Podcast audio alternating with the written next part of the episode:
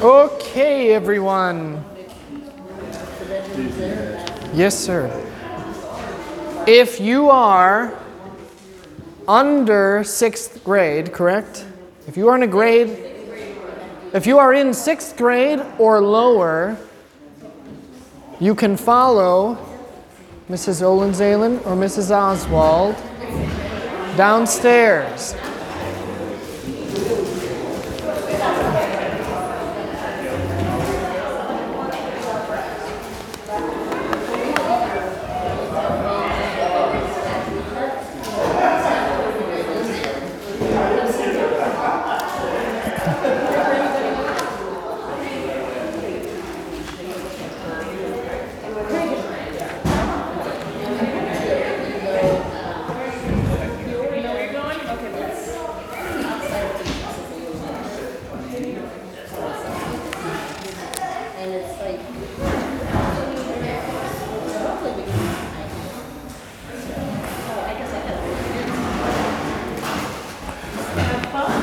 If you are above sixth grade, you may want to sit slightly closer.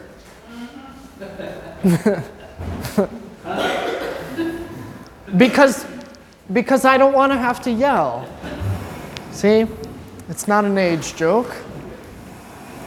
And there's plenty of room, so if you were sitting the wrong way, you can uh, turn around or sit in. Nope, you don't need anything. This is all self contained. Just a smile and a good attitude. That's the price. so if that's too steep for you, well, there's the door. okay, very good. The way this is going to work uh, is that this evening and tomorrow evening are two parts of the same topic. And you already sort of know what the topic is Christian vocations in the household. Um, so, the point of this is to talk about, firstly, who you are, and then in addressing who you are, we have to also address the question, what do you do? And both of these questions we're asking and attempting to answer within the context of the Christian household. We're keeping it within that smaller unit. There's a lot to say about that. Uh, and the primary texts that we'll be looking at tonight and tomorrow night are the same primary texts that the kids are going to be looking at downstairs. And this was not done accidentally. You'll find that very little in course planning like this is done accidentally. So I'd like to start off by encouraging you to uh, follow the vein of what this entire vacation Bible school class is about and uh, speak, speak with your children in the car on the way home, at home, tomorrow morning over breakfast. Talk with them about the narratives that we're looking at, the primary texts. And if your children are older and grown and out of the house, talk with each other about it. Uh, because the point of this is to talk about the household, the Christian household, what it is, what it does, how it functions, what you do, but not in the form of a lecture. This isn't a college lecture where you come and you take notes and then you go home and come back again and there'll be a test and then you can be done. This is a very, very, very brief crash course uh, in something that is a lifelong pursuit and endeavor that involves more people than just your immediate neighbor here. So that's my encouragement to you. Uh, if, if you want to call it homework, you're welcome to call it homework. Talk with your children about what they learned, what their narrative was, uh, and have a family discussion about it. Okay? So, the main thing that we're going to look at today, like I said, this is split into two parts, is your first and primary identity, which is not as father, mother, husband, or wife, or for the kids downstairs, son, daughter, brother, or sister.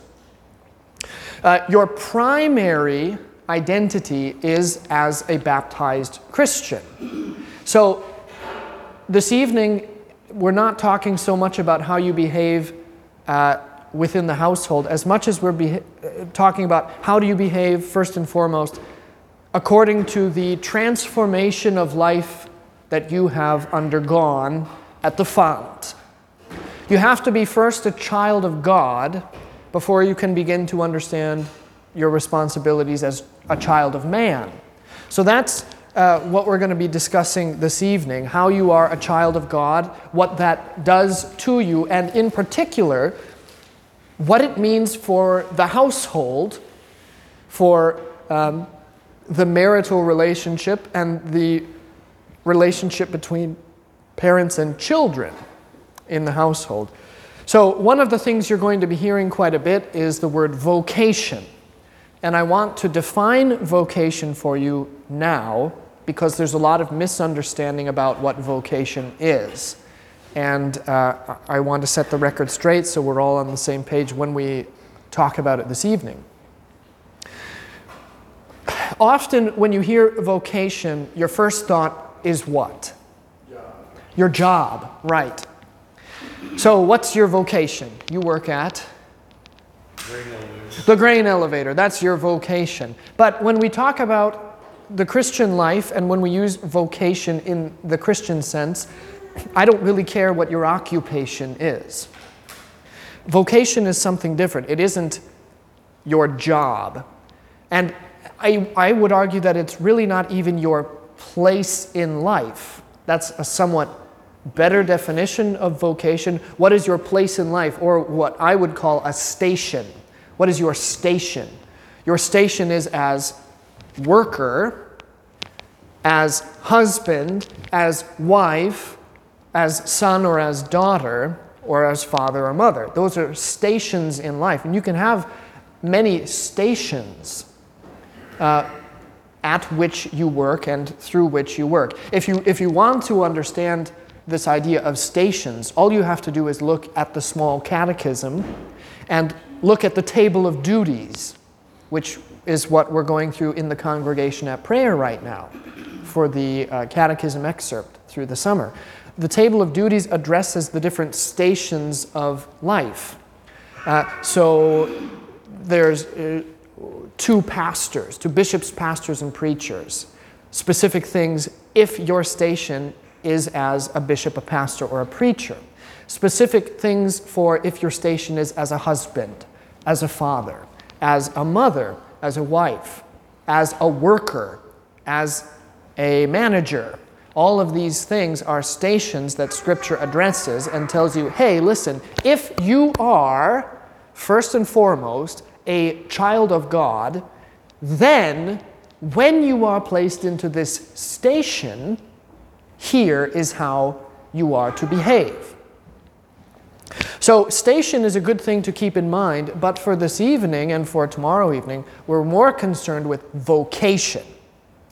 So, the way that I would encourage you to think about vocation is not so much as a station, not so much something that is static, uh, but that is, is a responsibility. What is your vocation? What is your responsibility according to the new life? And we'll talk about new life versus old life in a little bit here. But vocation as your responsibility according to the new life that you have received and all of the expected actions that accompany this responsibility. So that when you talk about what your vocation is, your vocation is always as baptized child of God. And then your vocation as baptized child informs your different stations. What is your responsibility? That is part of your vocation as baptized. Okay? So, um, in baptism, you know that a, that a Christian is a new creature, that you were something else and now you are something new. This is something we'll talk about in a little bit uh, as well. I don't have the fancy handouts that I would have for this if I were teaching something like the catechumenate uh, during the fall and winter. Uh, that is a pretty handout heavy class because I like the intimate setting and I like being able to hand something out to you that we can look at and laugh about and discuss right there in class. But one of the handouts that I use is a handout that I received when I was in college studying my, in my first semester of Greek. And it was from an old book from the 1800s of Greek grammar. And my TA at the time uh, gave this out to us as a handout. It was just a, a little sheet that had all of the different prepositions in Greek, and then a little picture that showed you what was going on with that preposition. Uh, and it was the adventures of the boy and the lion. And it's really funny to look at because the car- they're kind of cartoon like. Uh, so the boy is near the lion, the boy is around the lion, and there's all these different pictures. And the, the prepositions that I use when we talk about baptism are into and in. And those matter because of the transformative and non static nature of one of the prepositions versus the static and normative uh, uh, context of the other. So, in is a static word. You are all right now in. And I know that you are all in because you're sitting down within these four walls, not moving. You are in. If, however, you were moving across the threshold, you would be into this room, going into the room. It's, there's motion, it's a non static preposition. And this matters because that's what baptism is it's motion. And you get that. This is one reason why I like this handout and this image so much. In the lion is a lot different than into the lion. In one, the lion lays in the sun with a big fat belly. In the other one, there's boy's legs sticking up out of his mouth as he slowly goes into the lion. Uh, so, baptism is a transformative thing. You are not the same when you come out the other end. You are going into Christ, as St. Paul writes. There's motion from one place to another. And uh, as it happens, your motion is from death to life. So it's a pretty big transformation. And the reason that it matters that it's transformation, that it's motion, is because Scripture is all about motion. It's always the same motion, death to life, from death into life, from nothing into Christ. So it's full of this motion, always the same motion, and that's why it matters. You're on a journey. Christ says that you are following the way. Christians were not always called Christians, they were called disciples of the way. And if you are on the way, it is assumed that you are also moving.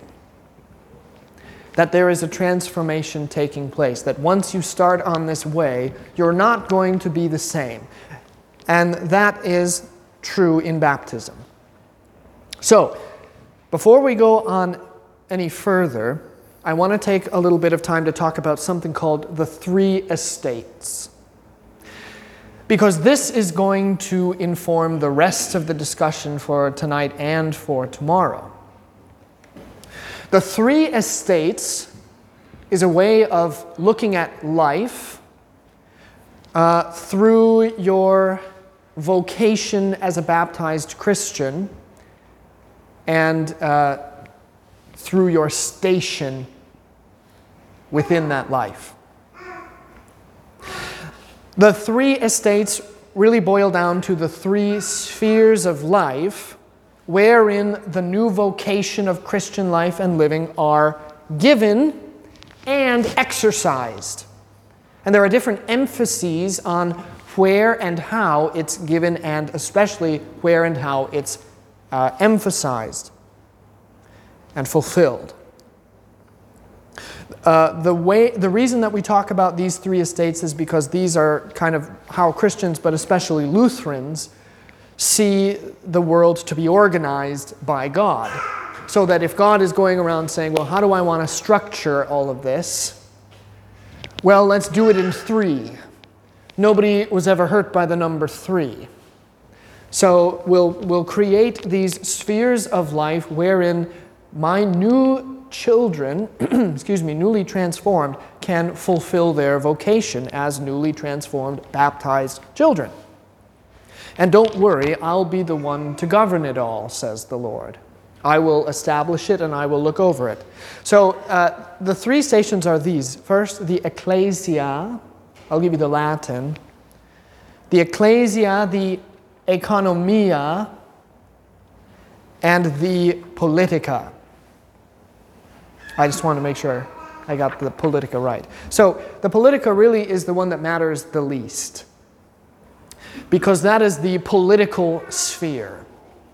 And what comprises the political sphere is civil government and uh, citizens of the secular realm. This is the place where God guides you in your life. So uh, when we talk about the fourth commandment, you know, why are you to honor your father and your mother and all other authorities? What? Okay, sure, it's a command, but it, I mean, it has, there has to be more than that. Because God doesn't make arbitrary commands. So he doesn't just say, I'm the Lord and you're going to do what I say, doggone it, and I don't care if you know why or if you, if you think it's good for you or not. Now go jump through that flaming hoop. You know, that, the commandments are not given for that purpose, so you're not wrong. It is a command, but I'm looking for something a little more. Why, think about, about it this way why is it that God gives that command? to honor your father and mother and all authorities. God is our Father. Yes, you're a lot warmer here. Because you obey your earthly authorities because they're worth it? No, because they are established by God. Now, I, I talked about this in Bible class, so I'm not going to talk about it a whole lot here. It doesn't matter if you voted for your earthly authorities Nobody votes for their parents. You, you inherit your parents as they are, faults and all. But it doesn't matter because you don't love them and obey them because they're worth it or because they've earned it. And it's the same with the relationship to, uh, between parents and their children. You don't wait until your child earns your love. You don't wait until they've done something so fantastic that you can finally tell them, you know what, I think now I finally love you. You built that shed in the backyard all by yourself, by hand, with no power tools. Now you've earned my love. Most of the time, well, maybe not, maybe that's harsh. I'll, I retract that. A lot of the time, you'll look at your child, or in some cases, you have looked at your child and thought to yourself, boy, it's really not worth it being a parent. This is a lot of work, and I'm not seeming really to get much out of this. And I'm kind of stuck doing this because I have these kids now, and I can't just kick them to the curb, but doggone it, they're really a pain in the rear. Okay? You don't love your children because they earn your love or because they're quote unquote worth it. You love them because the Lord has given them to you. You love them because of the fact that they are. You love them because the Lord loves them, just like you honor and respect parents because the Lord has established them. Uh, so that's, that's the thing here. The Lord is going to guide you through the authorities that He has established. Uh, in the, politia, the, the politica, the society sphere, the political sphere, uh, laws are created uh, and enforced to keep peace and good order and to promote the welfare of the state. And the uh, society exists as well to punish evil.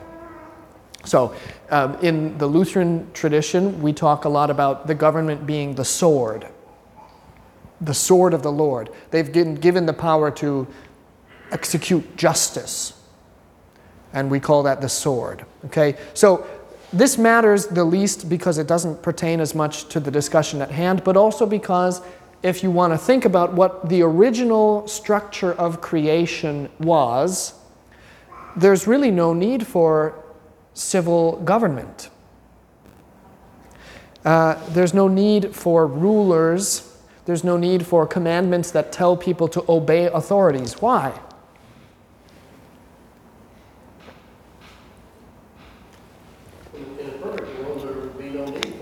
Exactly. In a perfect world, there's no need to be governed, there's no need to punish evil because there's no evil to punish.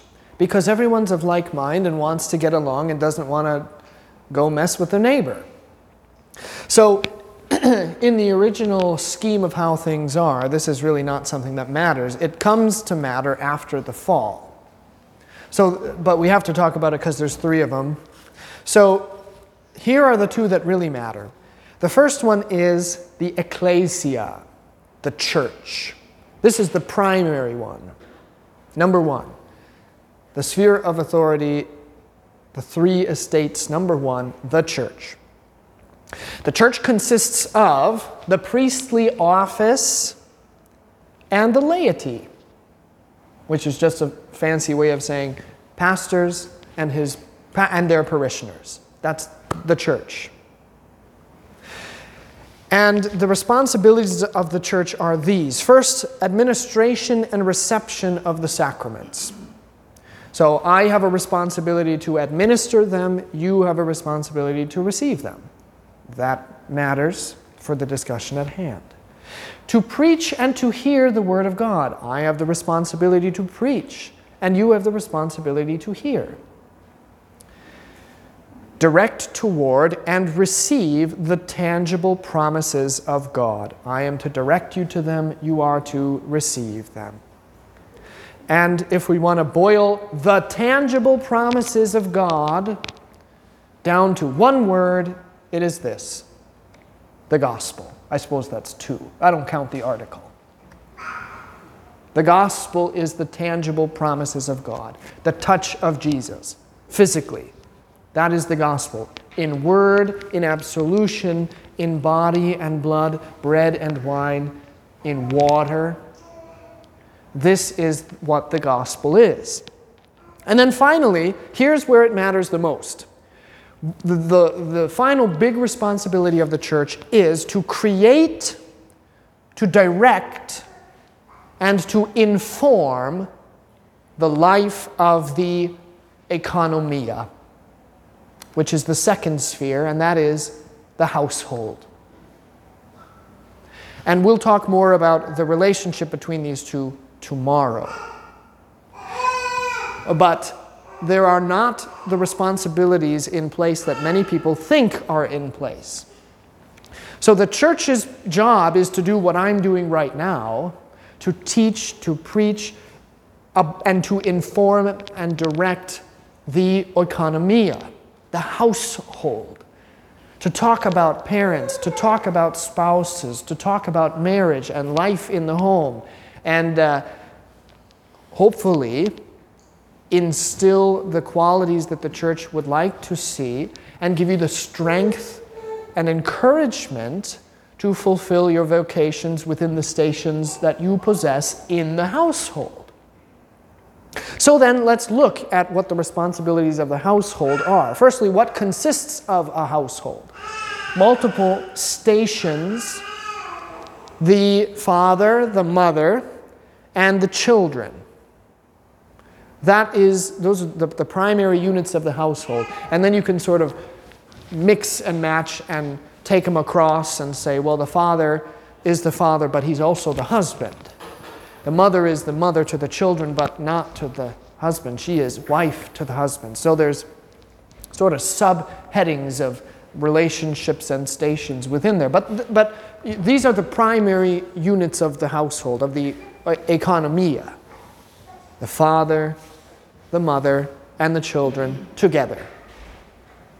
And that's important. I mean, some, uh, in this day and age, it's almost too much to say that a household should consist of a father and a mother with their children. Because there are a number of very broken homes. But in the perfect world, and ideally, that's what, what the Christian household looks like father, mother, children. And then each one of them has their own responsibilities. How do you act as a husband and a father? How do you act as a mother and a wife? How do you act as a child? That's this way. What's your relationship with your parents? And it's this way. What's your relationship with your brothers and your sisters? All right, so this is, these are the primary responsibilities of the household. First, Christian education and upbringing. This is a big one because you don't expect that the responsibility of the home is Christian education. Because we're in a day and age where everyone considers that to be the responsibility of the church. But it isn't The church can't do it. That's what we'll talk about tomorrow. So that's the, one of the responsibilities of the household. Here's another one foster an instilled love of the Lord and foster a fervent desire for those tangible promises. The church is going to give them to you, and the church is going to talk about them to you the whole time that you're in here. All of those two hours a week that you're here, we're going to give them to you and talk about them. But let's break down your week, shall we? In the grand scheme of how much time you spend in a week, in the grand scheme of how many hours there are in a week, how much is two hours? It's not that much. So, for the whole time that you're here, we'll do our very best to tell you all about them. You want to talk to me about the tangible promises of God? Well, buddy, grab a chair because once you get me started, you'll never leave the building. But once you do leave the building, that's it until the next time you come back in and want to talk about it again. And you can come back in any time during the week, but the point is that for all of the time that you aren't in this place, church has to keep on going. And what the church and what the Lord would like in this sphere structure, these three estates, is that when you walk out of those doors, church continues within the household. That you talk, you receive the tangible promises of God at the altar, and then you leave and you go, Boy, I can't, I can't stop thinking about those things. That was really great. When do I get to have them next? Hey, kids, that was pretty great, wasn't it? Let's talk about that. Why is that so great? You want those too, don't you? Yeah. Well, let's make sure we go back and get those. And that that's your whole week. And then you're back again and you see me and I say, Hey, I, I want to tell you about these promises of God. And you say, Oh boy, great, I, I brought my kids. Let's all sit down and talk about it. And then you come and you get them and then you go home and then you spend the rest of that next week going, Boy, that was really great. Let's talk some more about that. Let's think more about that. Let's, let's get closer to that. You know, we should really go there again sometime. And that's the cycle that you're here receiving these gifts, and then when you walk out the door, that it doesn't end, that it continues in the household because there's uh, this idea of fostering a love for it. And it can't happen if church is that place where we go once a week, where we don't talk about it ever in the household. We just say, well, no, you've got to get up on Sunday because you will be in church. so if the only thing that you ever say is you will be in church on Sunday, but you never talk about it again the rest of the week, then it's a drag because you're not fostering or instilling a love for it. Now, sometimes getting your kids to go to church is like the law. It is like saying, I don't care how late you stayed up. I'll see you in half an hour in that building in the front pew. Uh, but other times it's like this Hey, it's been a rough week. You know what we could really use? We could really use a little bit of Jesus, couldn't we? Yeah. Yeah, okay. So let's, let's head on over. Okay? The point of this is, is really you know, boiled down in this fostering and instilling a love. It isn't a requirement. I mean, it is to a certain degree, but when you look at what the third commandment really means, to remember the Sabbath day, it's not this. Get in that building. That isn't what it is. It's this. Hey, hey, come on into this building. Look at what's here. You don't want to stay out there. Come on, trust me. There's something really good in here. So uh, it's about loving. You don't have to, you get to. That's something that I say quite a bit. You, don't have to, you get to. Oh, do I have to go to? No, you get to go to church. And this is the, this is the slightly comedic example that I love so much. You don't look at your husband or your wife and say, ugh, do I have to tell him or her that I love them? Do I have to give him a kiss? Ugh. It's not a question of what you must do, it's a question of what you get to do. It's a privilege that you have that nobody else. See, gentlemen, this, this is the question that will show you how much of a privilege it is that you get to give your wife a hug and a kiss and tell her that you love you, her. What would you do if you looked in and some other man was kissing your wife? You go out to the gun locker. Why? Because it's your privilege to be able to do that. Nobody else gets what you have. It's a privilege. You get to do that. It's not a mandate. It's something that's enjoyable. Now, the other, here are some other things uh, for the economia, for the household. Teach moral responsibility in day to day life. This is how the household interacts with the political sphere. It isn't the government's job to teach you how to be a good citizen. It's your household's job to teach you that. And again, that's something we'll talk about tomorrow education within the home. Uh, and then finally, to love and cherish one another unto death. That brothers and sisters love each other and strive not to fight, but to love each other instead. Strive, I say, because you won't quite get there. Don't worry, I have one younger brother and two younger sisters. I know how that goes. Okay? So you strive toward it. Husband and wife strive to love one another to the best of their ability, even when he leaves dirty socks on the ground and when she nags you about them. You strive to love your children even when they're unlovable, even when they throw a baseball through the front window or dig up the new plants you just planted or drive the ATV around where they're not supposed to on your new grass. Now, I don't know any personal stories. These are just examples I'm pulling out of a hat. So when I see you turning and looking at people, okay? So, how do you do this then? That's really the question. How do you do it? How do you live in these spheres? How do you fulfill a vocation? How do you even know what your vocation is? Well, this is the answer. You are a child of the Lord. You are a child of God. So, first and foremost, you have to root your identity in that. Root your identity in being a child of the Lord in something very physical, which is, of course,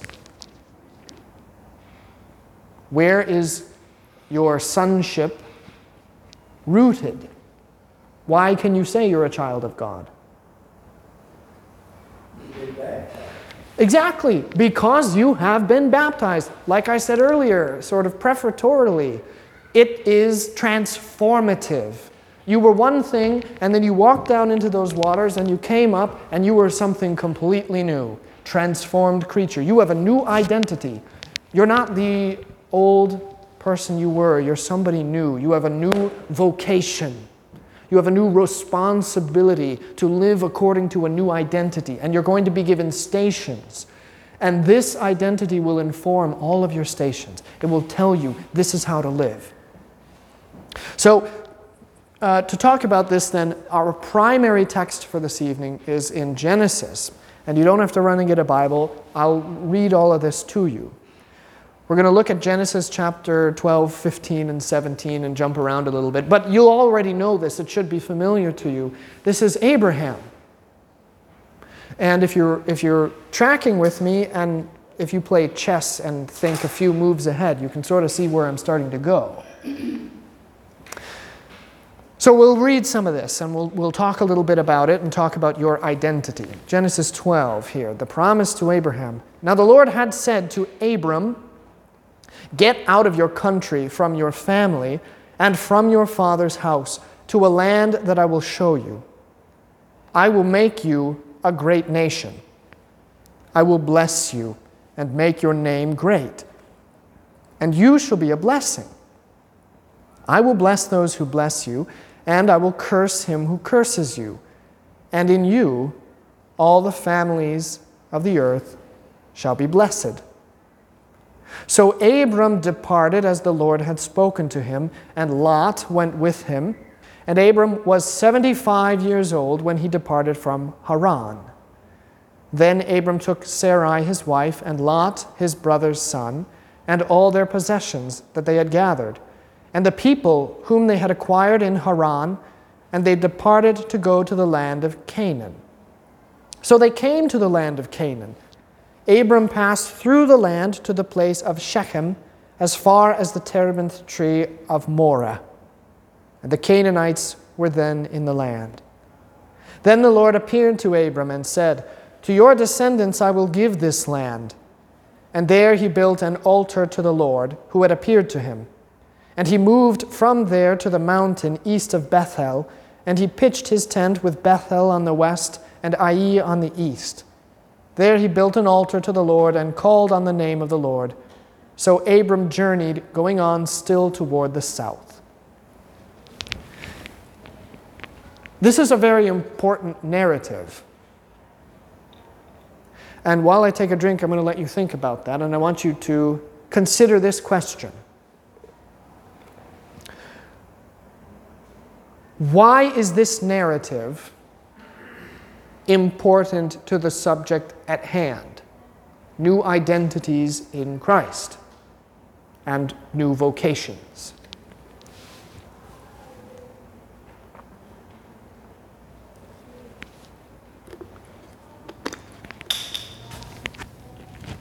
Why do you think?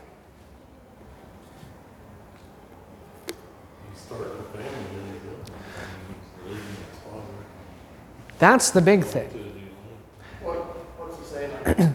That he's leaving to go to a new land. He's leaving his father and his mother. Uh, in a sense, he's becoming his own person. Um, But he's also, going back to the family unit, he took Sarah with him, so there's, there's still a family unit there. they are still a family unit, yes.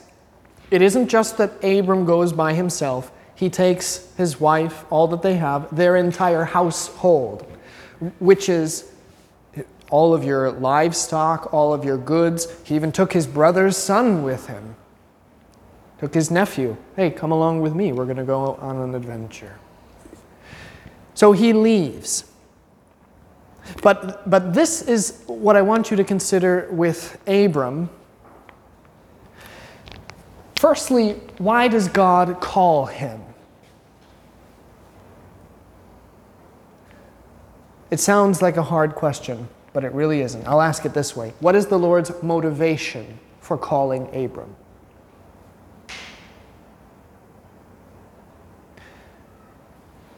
This is why it sounds hard, but it isn't. What is the Lord's motivation for doing any of the things that He does? He loves his people. It's always love. Love is the motivation that moves God to act. Love and faithfulness, but love primarily. Love moves him to make a promise to Abram, and faithfulness is what stems from love that causes him to keep that promise that he makes in love. So he calls Abram out of love. This is important because it's sometimes tempting to think that, well, maybe Abram was such a good guy that God saw him and thought to himself, boy, he's done a lot of really good stuff. He looks like a good guy. I'd sure like to have him on my team. But that isn't really how it goes. When the Lord calls, uh, he calls those who have no worth on their own. Now, you know that the Lord gives Abram a child, so I'm not spoiling anything for you here. But here's Here's the thing that's really important about that whole narrative. One of the things. Abram is how old? 75. Here he's 75. How old is he when he has his child? Yeah. Hey, midweek. Do you remember my midweek students? How old is Abraham? He is very old. Yes. I think he's maybe just 100 or 99. But he's very old. Yeah. yeah, oh, uh, of course. Of course. This is kid stuff. so he's old. Why does the Bible care to tell you that?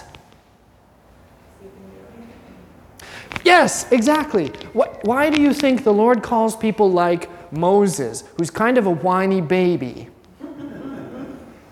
Joshua, who is faithful but kind of a fraidy cat? Why do you think the Lord calls these people?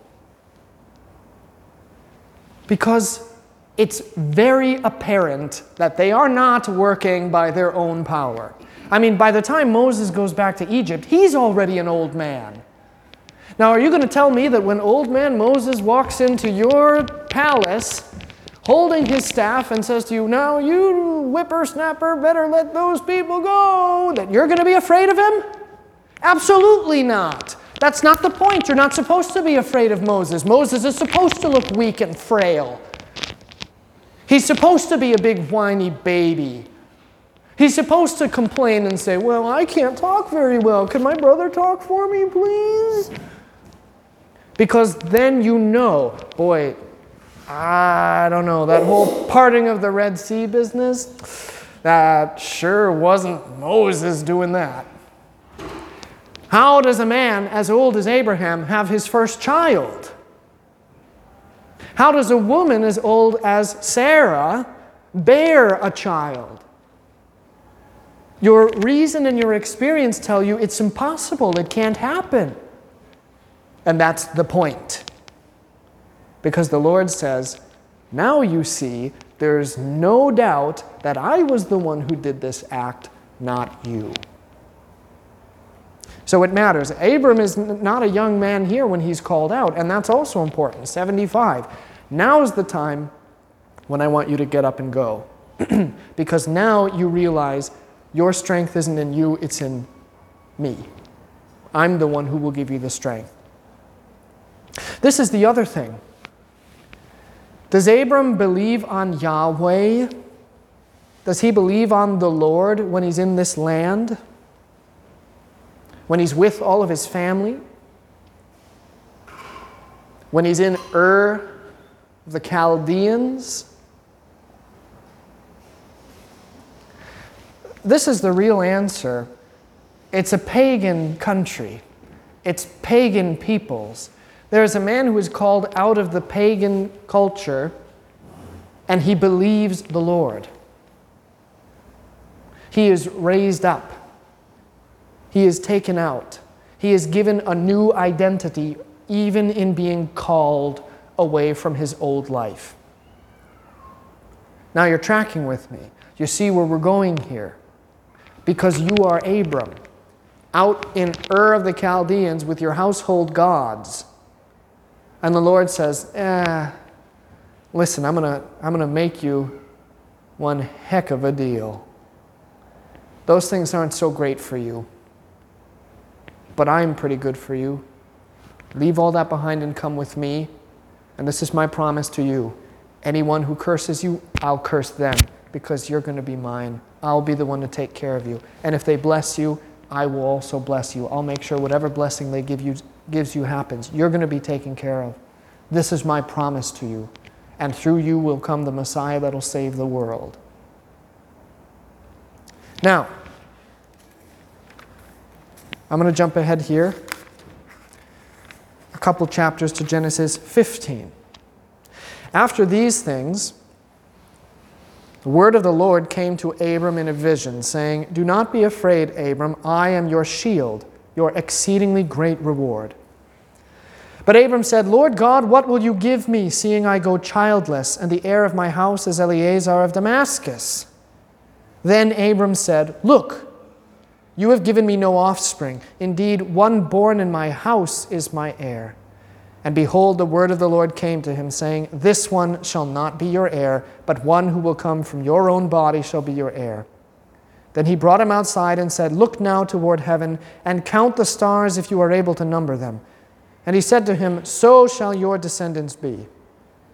And he believed in the Lord, and he, that is the Lord, accounted it to him for righteousness. Then he said to him, I am the Lord who brought you out of Ur of the Chaldeans to give you this land to inherit it. And he said, Lord God, how shall I know that I will inherit it? So he said to him, Bring me a three year old heifer, a three year old female goat, a three year old ram, and a turtle dove, and a young pigeon. Then he brought all these to him and cut them in two, down the middle, and placed each piece opposite the other but he did not cut the birds in two. And when the vultures came down on the carcasses, he drove them away. Now, when the sun was going down, a deep sleep fell upon Abram, and behold, horror and great darkness fell upon him. Then he said to Abram, Know certainly that your descendants will be strangers in a land that is not theirs, and will serve them, and they will afflict them four hundred years. And also the nation whom they serve I will judge afterward they shall come out with great possessions. Now, as for you, you shall go to your fathers in peace. You shall be buried at a good old age. But in the fourth generation they shall return here, for the iniquity of the Amorites is not yet complete. And it came to pass, when the sun went down and it was dark, that behold, there appeared a smoking oven and a burning torch that passed between those pieces. On the same day the Lord made a covenant with Abram, saying, to your descendants I have given this land, from the river of Egypt to the great river, the river Euphrates, the Kenites, the Kenizzites, the Cadmonites, the Hittites, the Perizzites, the Rephaim, the Amorites, the Canaanites, the Girgashites, and the Jebusites. Okay? Here's your most important takeaway from all this. The act of making a covenant is a bloody mess, just like about everything involving any kind of sacrifice. There's a reason why Jesus becomes a bloody mess, and that's because covenant and sacrifice are bloody. To make the covenant, you cleave the animal in two, and the two of you walk between the animals. It's a blood covenant. You walk between them. But what happens before they can walk between them, before they can make a deal with one another? He gets them all laid out, and then a deep sleep. He falls into a deep sleep. And then he sees the burning oven and he sees a torch go in between the pieces. Now, here are some things to think about. What should a torch make you think of? Fire. Mm-hmm. Where do you see fire? Where else in Scripture, excuse me, do you see fire? Pardon me? well, uh, okay, yes, that is true. Heath? Okay, the burning bush, though, see? We're going the other way on fire. We're going to go up with fire, not down. There's the burning bush. Good job. Think of something else. No, that's okay. Pardon me? Yes, okay. Where else? The pillar of fire. What does the pillar of fire do, John?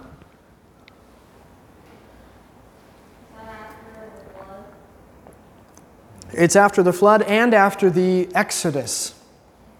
When they run away from Pharaoh, what gives them light and protects them? The pillar of fire. One more. There's one really, really big one. Think New Testament. Yeah, Pentecost. Okay, I thought for sure Pentecost was going to be the first one, but you threw me some curveballs. Okay, Pentecost, holy fire. But if you look at all of these things the burning bush, the pillar, the fire in which the angel was what is the common theme with this fire and light? Who is there? The Lord. The Lord is there. So, when you see a torch passing in between the animals, what should you immediately think of? Who is it that's making the covenant? It is the Lord that makes the covenant. What part does Abram have to play in his own covenant? None. There's no gentleman's deals. There's no gentleman's agreements. There's no handshaking. he just has to be there. He just has to be there to see that the Lord says, All of this, I'm just going to do for you. You don't even have a part to play. Just sit there, look pretty, and receive everything that I'm going to give you. That's your new identity. And the promise that you have been given is the same promise that Abraham has been given. Uh, this is the other thing. What is accounted to him as righteousness? Is it the fact that he says, I believe in that, and the Lord says, Good boy, you believed in that, and because you did that, now I'm going to make you righteous? It's not. It isn't that. It's not a good boy pat on the head. It's not your reward for saying, Well, I think that was a pretty good promise, and I guess I'll take that to heart. He's accounted righteous for the content of the promise. And really, ultimately, the content of the promise is not what, but who? Jesus. He looks at the righteousness of Christ and says, You cling to this righteousness, and for the sake of this righteousness, you yourself are also righteous. You are not what you used to be. You've been called out of that place. Now you're with me. Now you're righteous because of what I've done to you. Now, what does this sound like? Well, if it doesn't sound like baptism, I'm not doing my job. Because it ought to. Go to this place. Leave where you were before. That place is gone. There's nothing good for you there. Come here. I will make a covenant with you. I will do it all. I'll even do it to you. You don't need to shake my hand or anything. It's, just going to be done. And then lastly, here it is. When Abram was 99 years old, the Lord appeared to Abram and said, I am Almighty God. Walk before me and be blameless. And I will make my covenant between me and you, and will multiply you exceedingly. Then Abram fell on his face, and God talked with him, saying, As for me, behold, my covenant is with you, and you shall be a father of many nations. No longer shall your name be called Abram, but your name shall be called Abraham. For I have made you a father of many nations. I will make you exceedingly fruitful, and I will make nations of you, and kings shall come from you. And I will establish my covenant between me and you and your descendants after you in their generations for an everlasting covenant to be God to you and your descendants after you. Also, I give to you and your descendants after you the land in which you are a stranger, all the land of Canaan as an everlasting possession, and I will be their God. This is the finality of the transformation. You don't even get the same name. You know, the baptismal tradition used to be that the name of a child was kept secret. That you wouldn't talk about the name because when the pastor says at baptism, How are you named? that's the first time that your name is spoken. Or that you would receive a separate name at baptism. That was your old name, but this is your new name because now you're baptized. Uh, Abram is no longer Abram. Now he's Abraham. And that's, this wasn't in the readings, but I'll ask you what is the sign of the covenant To what can Abram point and say, I know that the Lord has made a sign with me because I, I have the sign? Circumcision. That there is a mark in the flesh that says, I'm not like anybody else. Me and my household belong to someone different. And when you read St. Paul, you know that circumcision prefigures baptism, a mark in the flesh. Circumcision isn't what you need anymore, that's something that prefigures the reality. But they are the same in this sense that they mark you, that there is something physical on you. Baptism isn't just a splash of water that you wipe off and walk home after. Baptism is a brand into your flesh. You're like cattle. You're branded. There's a mark that you can't remove. This transformation has taken place. Now you have a new identity. And this identity informs the Christian life. St. Paul writes uh, to the Galatians all about how you don't, you're not supposed to look for ways to sin now. You should try to run away from that. You're not the same, you live differently. You're a new person. So here is what your work is then. Here is what your work is. According to your identity as a child yourself of the Lord, your work in this new identity is first and foremost to love God and to receive Him. As individuals, this is the day when we talk about you as an individual. Tomorrow, you're not. Because being a Christian really isn't about being an individual, it's about something that is corporate, a togetherness, the community, first of the household, and secondly of the outer body, the body of Christ. You're baptized, and yes, it is an individual thing. I don't take everybody all together up at the font. But in another sense, you're not an individual because when you're baptized into Christ, you become Christ. What is your identity? Well, it's no longer Jew or Greek. It's no longer slave or free. It's no longer male or female. You're all sons in Christ uh, unto salvation, and you're all now part of the same body. And this is what will inform your actions within the spheres. How do you behave in the spheres? How do you behave in the household? Firstly, you behave as a child of God, which means this one thing to love God and to receive Him. And when you live in this station, when you fulfill this vocation, this baptismal responsibility, then everything else is informed for you. You are given direction in how to proceed. So, this is the, this is the final thought that I'll give you. It is in the regeneration and it is in the rebirth of baptism that the new child of God is able to see and to recognize with these brand new eyes of faith that are given you in that washing and rebirth, given to see and to recognize the promises of God. You didn't know that they were there before, but now you're a new identity. Now you see that they're there. And you see these promises in every facet of life in parenthood, in childhood, in the spousal relationship, in the sibling relationship. You see the promises of God.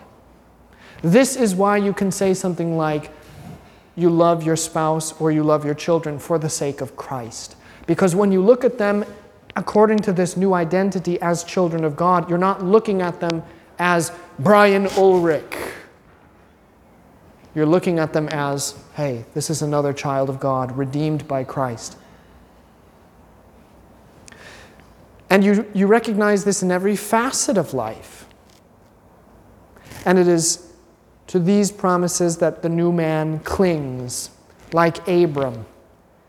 I don't know where the Lord is taking me, but He's made a promise and He's made a blood oath to me, so I'm going to go where He takes me because He's going to take care of me. Cling to the promises of God, cling to every facet of His mercy, and also, these promises are the things by which you live. But it is only in this new identity that you're able to see those things. First, you have to be a child of God before you can be a child of man. Questions?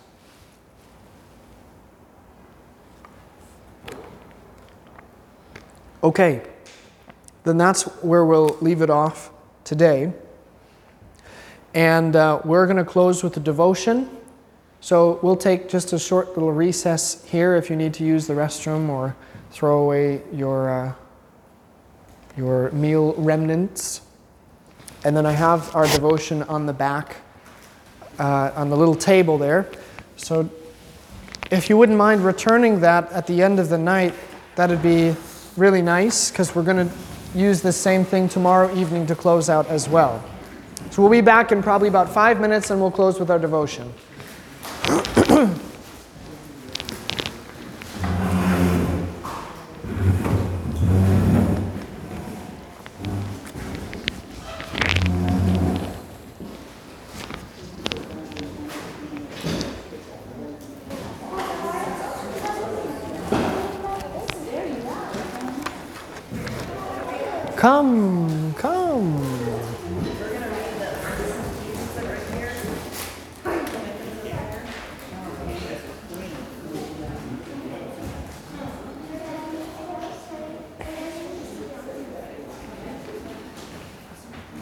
And for you leaders just entering, the closing devotion is on the table right at the back of the hall here.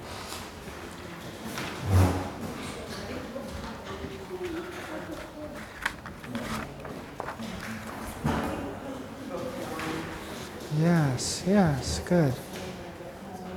This is.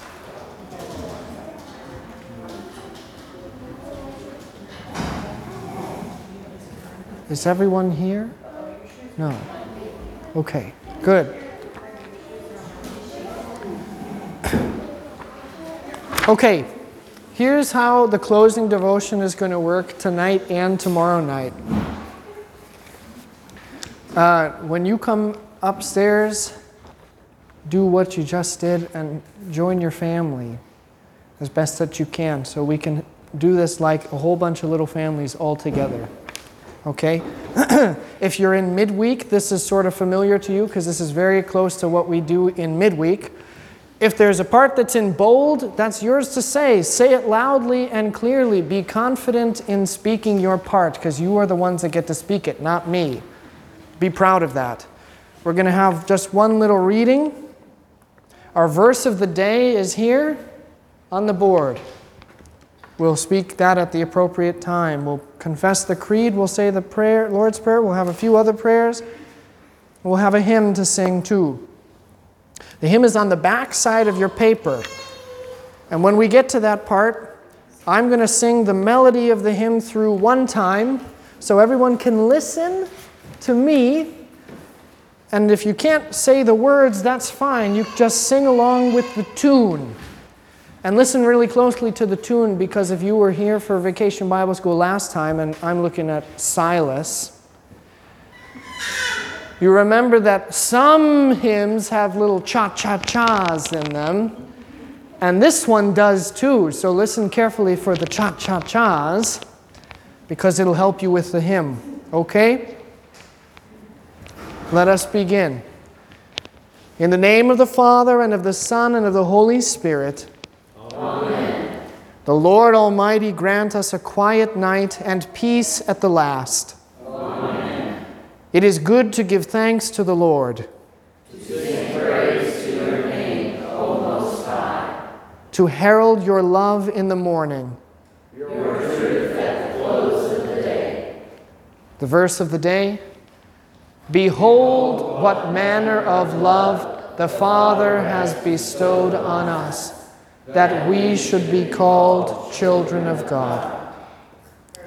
Here a reading from the book of Genesis, the 12th chapter. Now the Lord had said to Abram, Get out of your country, from your family, and from your father's house, to a land that I will show you. I will make you a great nation. I will bless you and make your name great, and you shall be a blessing. I will bless those who bless you, and I will curse him who curses you, and in you all the families of the earth shall be blessed. So Abram departed as the Lord had spoken to him, and Lot went with him. And Abram was seventy five years old when he departed from Haran. Then Abram took Sarai his wife, and Lot his brother's son, and all their possessions that they had gathered, and the people whom they had acquired in Haran, and they departed to go to the land of Canaan. So they came to the land of Canaan. Abram passed through the land to the place of Shechem as far as the terebinth tree of Moreh, and the Canaanites were then in the land. Then the Lord appeared to Abram and said, To your descendants I will give this land. And there he built an altar to the Lord who had appeared to him. And he moved from there to the mountain east of Bethel, and he pitched his tent with Bethel on the west side and Ai on the east. There he built an altar to the Lord and called on the name of the Lord. So Abram journeyed going on toward the south.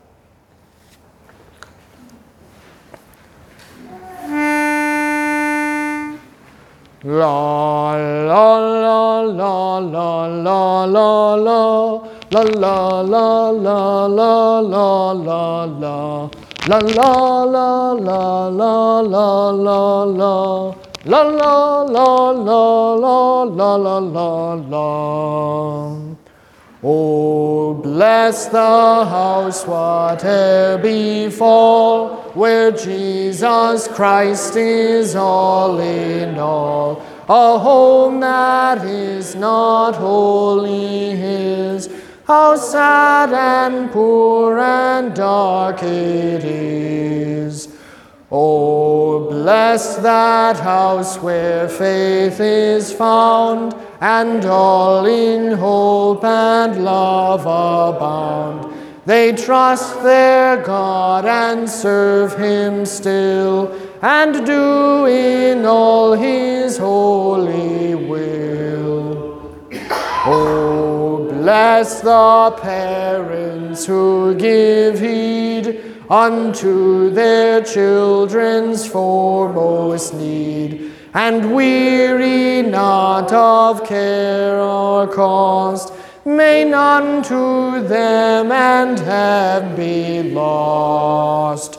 Oh, bless that house, it prospers well. In peace and joy the parents dwell, and in their children's lives is shown how richly God can bless his own. Then here will I and mine today a solemn promise make and say, though all the world forsake his word, I and my house shall serve the Lord. I believe in God the Father Almighty, maker of heaven and earth, and in Jesus Christ, his only Son, our Lord, who was conceived by the Holy Spirit, born of the Virgin Mary, suffered under Pontius Pilate, was crucified, died, and was buried. He descended into hell. The third day he rose again from the dead. He ascended into heaven and sits at the right hand of God the Father Almighty. From thence he will come to judge the living and the dead. I believe in the Holy Spirit, the holy Christian Church, the communion of saints, the forgiveness of sins, the resurrection of the body, and the life everlasting. Our Father, who art in heaven, hallowed be thy name. Thy kingdom come, thy will be done, on earth as it is in heaven. Give us this day our daily bread, and forgive us our trespasses, as we forgive those who trespass against us. And lead us not into temptation, but deliver us from evil. For thine is the kingdom, and the power, and the glory, forever and ever. Amen. Lord of all power and might, author and giver of all good things, graft into our hearts the love of your name, increase in us true religion, nourish us with all goodness, and of your great mercy, keep us in the same, through Jesus Christ, your Son, our Lord, who lives and reigns with you and the Holy Spirit, one God, now and forever. Amen. Visit our dwellings, O Lord, and in your great mercy defend us from all perils and dangers of this night, for the love of your only Son, our Savior, Jesus Christ. Amen. I thank you, my heavenly Father, through Jesus Christ, your dear Son, that you have graciously kept me this day. And I pray that you would forgive me all my sins where I have done wrong and graciously keep me this night. For into your hands I commend myself, my body and soul, and all things. Let your holy angel be with me, that the evil foe may have no power over me. Amen. Let us bless the Lord. Thanks be to God. The Almighty and merciful Lord, the Father, the Son, and the Holy Spirit, bless us and keep us. Amen. Good to have you here. We'll see you all tomorrow.